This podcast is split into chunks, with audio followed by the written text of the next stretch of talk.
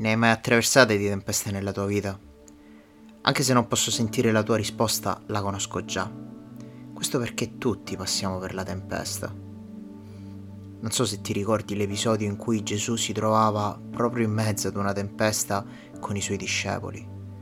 Lo troviamo scritto in tre dai Vangeli, ma in particolar modo mi piace come è raccontato in Marco al capitolo 4 dal verso 35 e troviamo scritto in quello stesso giorno, alla sera Gesù disse loro passiamo all'altra riva e lasciata la folla lo presero con sé, così com'era nella barca.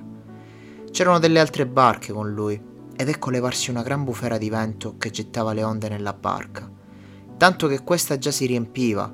Egli stava dormendo sul guanciale a poppa. Essi lo svegliarono e gli dissero Maestro, non ti importa che noi moriamo? Egli svegliatosi sgridò il vento e disse al mare Taci, calmati. Il vento cessò e si fece gran bonaccia. Egli disse loro Perché siete così paurosi? Non avete ancora fede? Ed essi furono presi da gran timore e dicevano gli uni agli altri Chi è dunque costui al quale persino il vento e il mare ubbidiscono? Quando viene una tempesta nella nostra vita, le dinamiche sono quasi sempre simili. È tutto calmo e tranquillo, ma ad un tratto si scatena.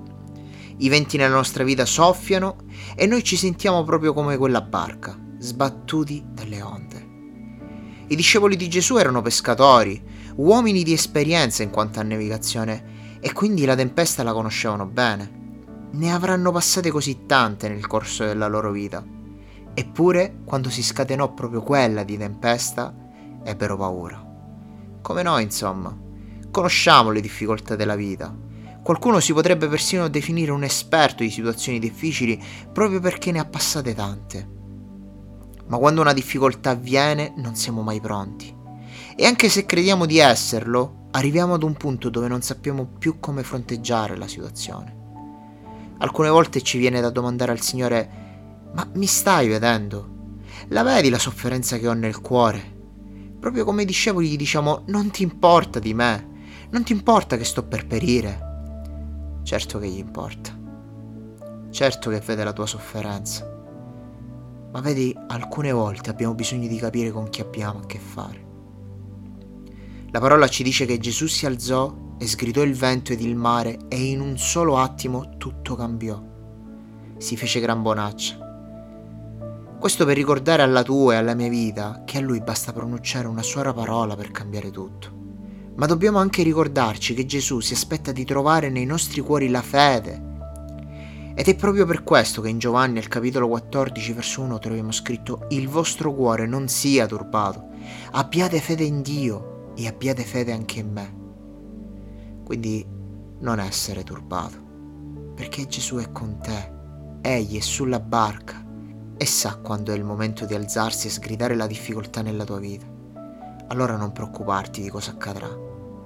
Preoccupati solo di avere Gesù sulla barca e di avere fede in Lui. Vorrei concludere con un verso che si trova nel libro di Giobbe al capitolo 35 verso 14. E tu, quando dici che non lo scorgi, la tua causa gli sta davanti. Sappilo aspettare. Aspetta il Signore e non temere, perché Egli ti ha promesso che in ogni giorno della tua vita sarà con te veglierà su di te, non ti lascerà e non ti abbandonerà. Quindi abbi la certezza che vedrai il suo pronto intervento nella tua vita. Dio ci benedica.